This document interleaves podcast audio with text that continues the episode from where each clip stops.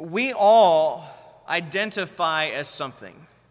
And it's interesting, we wrap up a lot of time and expend a lot of energy and effort in those things that identify who we are. And many people will go to great lengths to develop a specific identity. I think of people who spend years and years in school so that they can be identified by the title doctor or MD or JD or whatever it may be. I see other individuals spend time and effort and energy and income in order to get credentials behind their name. I see other individuals work hard at their specific vocation, so much so that their entire identity is wrapped up in that job, in that profession, and what they do. Uh, we can't think about Dr. Martin Luther King without thinking about a civil rights pioneer, can we? We can't think about other figures of the past and have seem to have one singular identity as they move throughout their life. I want us to talk about this morning who you are, though. As we move through our lives, what are the things that identify us? What is your identity? In fact, the question resides who are you? We begin with our story and our title, Wrestling with God, because I want us to go back to the Old Testament. Uh, it seems as if whenever someone uh, starts a new curriculum, they always go to the book of Genesis, and that is a good place to start. Uh, so I believe we've been through the first 30 or 40 chapters of the book of Genesis more times than we can count. And so we know the story of Jacob. Most of us are familiar with the goings on around his life, uh, we're familiar with the things that he does.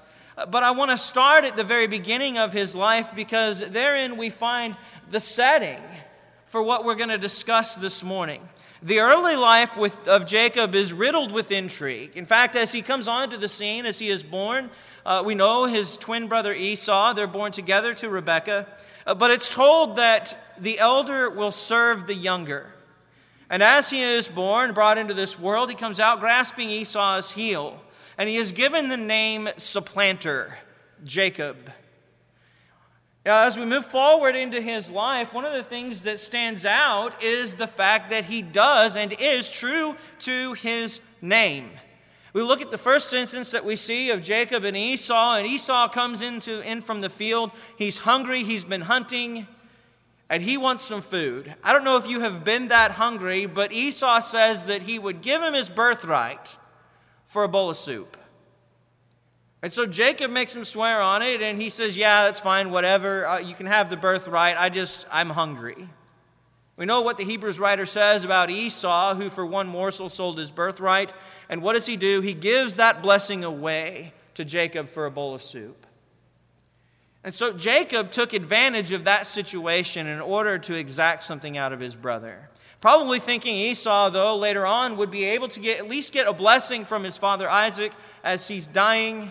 What happens? We know that Jacob enters in before Esau is able to get there, puts on the woolly clothes so that he feels like Esau in the hair, deceives his father, and is given the birthright blessing. And we've talked about this before. Esau comes in later on, and he's really struggling with what has occurred because now we see Esau in tears that Jacob not only took the birthright but also the blessing from his father, thus making it sure. Now, realizing that uh, Jacob was going to be in trouble for his life, Isaac sends him to his uh, mother's home in Padanaram to look for a wife. It's interesting as Esau is seeing all this unfold and realizes that he's been taken advantage of twice now he determines that he's going to kill Jacob. So it's no longer safe for Jacob to remain there. And we might look at the animosity between these two brothers as Jacob is maybe, or Esau is maybe over there sitting there sharpening his knife, saying, When dad dies, you're done. And that's the picture that we get the anger and the ire that is stoked in Esau that drives Jacob away. And so Jacob re- runs and goes to Padanaram. And he finds a woman that he wants to marry. Her name is Rachel. And so he tells Laban, I will go work for you for such and such a time so that I can marry Rachel. Well, Jacob has met his match in his uncle, hasn't he? So he goes and he works for Laban for such and such a time. And now the time has come that he is to marry Rachel and they're to have the wedding feast and all these great things. It's interesting, the text tells us that in the morning, one of my favorite passages, behold, Leah. He was duped into marrying the firstborn, and Laban came back and said, Well, it's not right that I should marry off my younger daughter before my older daughter gets married. So what happens? He takes Jacob for another seven years to work for Rachel, putting him to his employ for 14 years to get his wife that he wanted. And now we look at what happens after that, after that 14 year period. Jacob decides to stay there in Padan Aram and to build wealth. So Laban says, You can have X amount of sheep and do what you want with them. And if they're mottled, then you can have them. If they're pure, I'll take them. And they divide them up in that way. And so Jacob is very cunning in the way that he breeds the sheep, and he's able to basically build his fold. And Laban begins to be jealous of Jacob and the way he has done this. And so they decide that it's time to leave. After 20 years of staying in Syria, Padan Aram, Jacob decides that it's time to return home. Now, think about this Jacob has been gone for 20 years, Esau has stayed in Canaan, and now necessity forces Jacob to return home. I want us to talk about this morning really Jacob's return. Because there's a lot of things that occur in this setting and in this story that I think are relevant for every child of God as we meet sin, as we meet things in our life from the past, so that we can move forward in our walk with God. You see, Jacob was a supplanter because he took from his brother twice in deceit. That was his character and nature. He had a natural proclivity for deception and was willing to connive to get what he wanted. He left Canaan in deceit and he left Esau without a birthright and a blessing. How many of you would want to return to that situation in your family home knowing you are the one that robbed your sibling of their expected livelihood? And now you're forced, compelled almost by necessity, to go and return to that household when you have, the, have done wrong. Genesis 32. Well, we won't get there yet. But Jacob now is coming down. He takes his family, they leave. Rachel steals the Penates, the household gods. Laban catches up with them. She gives them back, and then they make a truce there not to go to war with one another anymore. Uh, and they basically make a mutual agreement there that they're not going to attack one another uh, and they're not going to uh, be hostile to each other. So they set up this altar there in agreement. Now, Jacob is looking toward Canaan as he's coming back, and there is a ford that he has to cross. It is the brook Jabbok. And when he crosses into Canaan, he knows he's going to have to deal with the collateral damage that he left behind. And so the Bible tells us that knowing this, moving forward, he decides that he's going to send envoys to meet the wrath of his brother. Now, it's been told to Esau that Jacob is now traveling south. So Esau knows that he's coming. So Esau takes 400 of his men to go meet his brother. Are you thinking that's going to be a cordial meeting? More than likely not. And so Esau goes up to meet his brother, and as Esau is going to meet his brother, Jacob is sending these envoys. And so the Bible tells us here in Genesis 32, and that's really where we're going to pick up the bulk of our thoughts this morning. But the Bible tells us that he rose up that night and took his two wives and his two women servants and his 11 sons and passed over the ford Jabbok. And he took them and sent them over the brook and sent over that he had. And Jacob was left alone. So, what we see is a picture of Jacob sending everything that he has of value ahead of himself to meet his brother. Now, they're crossing this ford, and if you look in your maps in the back of your Bible, what you might find is the brook Jabbok goes and flows west, east to west, down into the Jordan River Valley. Uh, and as you're coming down from the north, you're going to have to cross it to get into the land of Canaan. There is a ford there where you can cross, and he stays behind. And that really is the line of demarcation to when Canaan starts. So he sent everything that he has over in preparation to meet Esau. It's interesting, Jacob, in doing this, is resorting to his own skill and cunning that he's relied upon his entire life. You think about how crafty he was to get what he wanted. He was brilliant. And now, what is he doing here? He's resorting to the same old tricks. We think about Jacob and what God tells him as the prophecy. Surely he knew that that prophecy was there, that the elder would serve the younger. What's interesting about Jacob is that Jacob felt that he had to help God.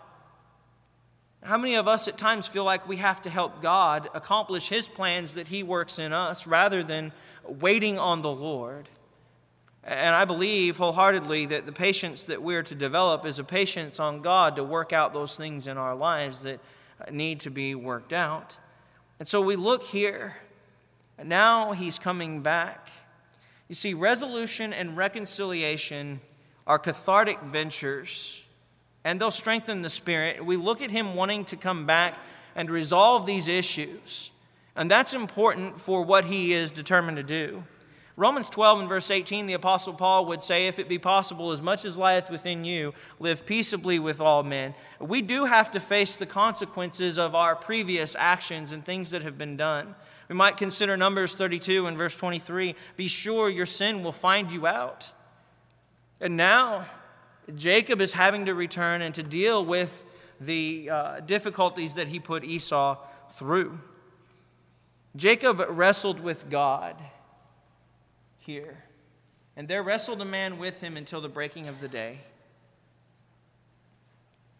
When he saw that he prevailed not against him, he touched the hollow of his thigh and the hollow of Jacob's thigh was out of joint as he wrestled with him.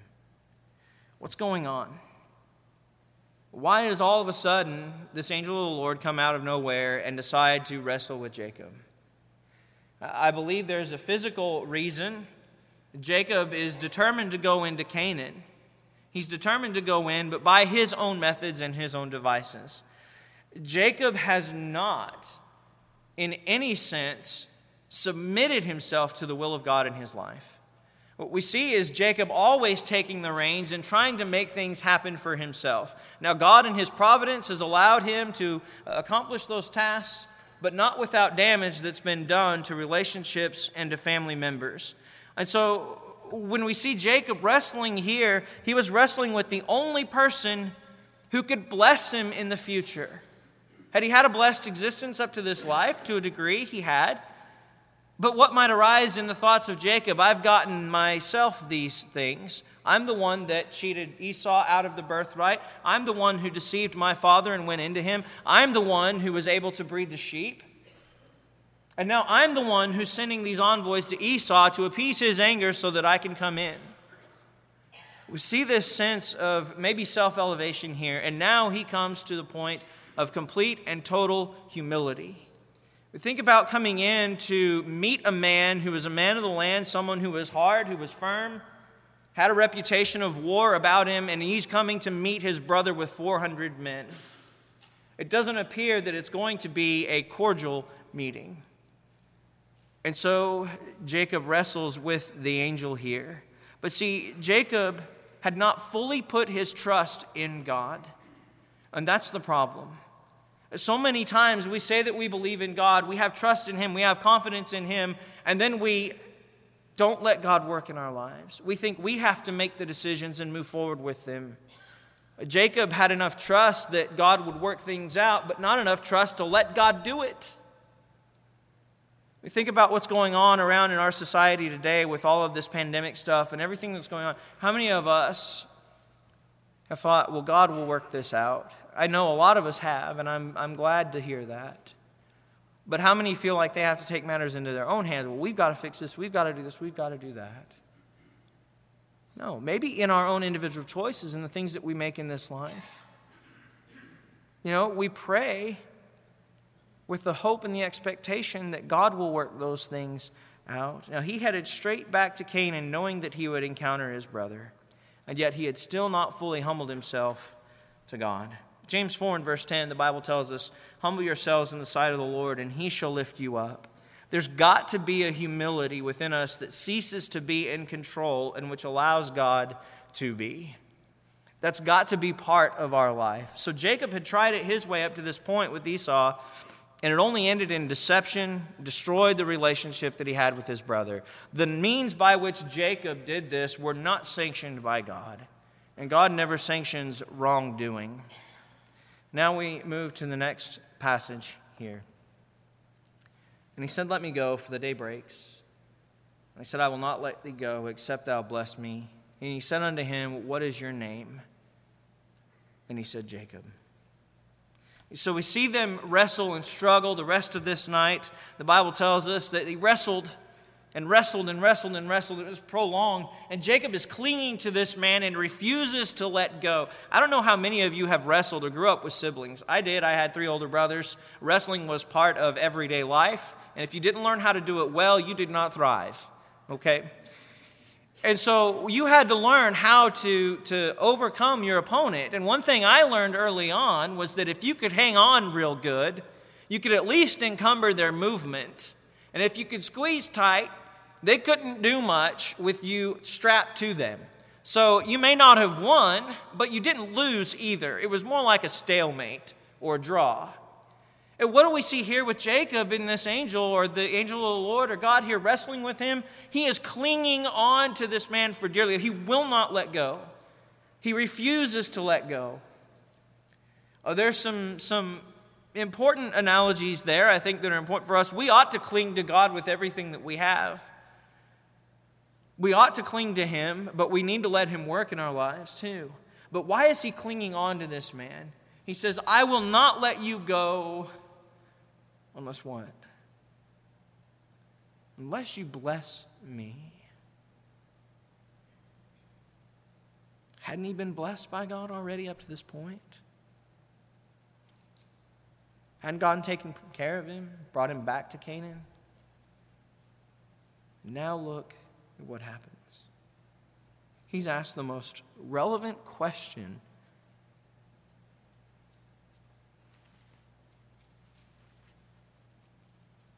that any of us can be asked What is your name?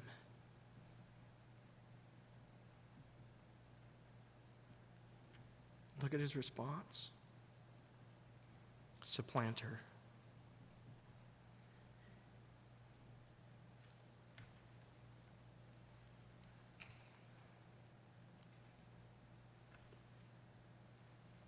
Jacob knew who he was. He knew what he had done. And now, coming back to deal with it, he's got to face the music. I am convinced God cannot work with people until they acknowledge who they are. No one will come to Christ if they don't see a need to come to Christ. No one will respond to the invitation of God if they don't see that they need the blood of his son. And here, Jacob, in order to receive the blessing from God, had to acknowledge who he was. What has been your identity your entire life? Supplanter. That was the name. How many of you would want the name for your entire life? Cheat. And you've been called it so often, now it seems like I ought to fulfill what I'm being called. Cheat, supplanter. And so he acknowledges this. And that question has an overwhelming sense of humbling effect on Jacob. We know his name has changed. 1 John 1, the Bible tells us if we say that we have no sin, we deceive ourselves and the truth is not in us. If we confess our sins, he is faithful and just to forgive us our sins and to cleanse us from all unrighteousness. If we say that we have not sinned, we make him a liar and his word is not in us. I want us to understand something. When we're asked the question, What is your name? there ought to be a resounding Christian, child of the Most High, son or daughter of the Most High. And those things that described us in the past no longer define who we are. Paul says we all had our conversation in time past. He says, and such were some of you. Multiple places, 1 Corinthians 6, Ephesians chapter 2, talking about the things that we were. But you see, those things are past. And we've become children of God. We are not sinners. That is, we do not practice sin. Every one of us who are children of God should strive to leave or flee temptation or sin. And that is our pursuit and our aim. We cannot be identified by those things of the past any longer. And I know so many people who feel guilt and remorse because they're still identifying by what they were in their previous life a cheat, an adulterer, a drunk, a liar, a murderer. And they feel that that is what their identity is wrapped up in. Our identity cannot be wrapped up in sin. Our identity needs to be wrapped up in God, holy. The question asked, Who are you? He says, Supplanter. Now look what happens. Well, there we go. And he said, Thy name shall be called no more Jacob, but Israel, for as a prince hast thou power with God and with men, and have prevailed. Look at this that is going on here. Jacob receives a new identity almost, because now his name is wrapped up in prevailing with God. Christian of Christ. Is not Christ the victor? And are we not wrapped up in that victory that he has accomplished? What does John tell us? Be of good cheer, for I have overcome the world. And if we are in Christ, then we are, as Paul would tell us, more than conquerors through him who loved us. Those things of the past, that sin of the past, cannot and should not and does not define us. And if we still go by the titles of the previous life and the titles that the world likes to put on us, then we'll never receive the blessing of God. But when we acknowledge that we've been forgiven, and we come to God with that humility and that contrition, then God can work with us. And we can approach a holy God and have communion with Him. Here's the last thing everyone has a distorted view of themselves when the need for God goes unacknowledged. We begin to be too self deprecating because of the things that we've done in our life when we don't acknowledge who God is. How many people are killing themselves day in and day out because they don't see any value or worth to their life? Because they've identified in their life all those wrongs and feel that they are no better than them. We see a man who's been pulled up from that. We look at the Apostle Paul the Bible tells us in Acts chapter 7 that there was a young man who stood there as Stephen, the first martyr, was being stoned and held the coats of those who stoned him. Paul was there from the very beginning of the persecution of the church, and he became the leader of it. But when Paul became a Christian, he didn't let those things define who he was now. He's a Christian. Yes. Did he still have pangs of conscience? You bet. Did it bother him? Absolutely. But did he resolve to not be hindered? Yes. Jacob, going into the land to meet his brother, resolved to not be hindered by the past and to move forward and rectify the wrongs that he saw there. We need to understand that when we don't have a view toward God, this is where hypocrisy and vain thinking lie. We become vain in ourselves and we think that we are or without need. Jacob, after this, was renamed Israel, that is, wrestles with God and has prevailed because of what he was able to do in that moment in making things right with God. There will be wounds on us if we wrestle with God. No one gets away unscathed we can have it our way, but as the Proverbs writer says, the way of the transgressor is hard.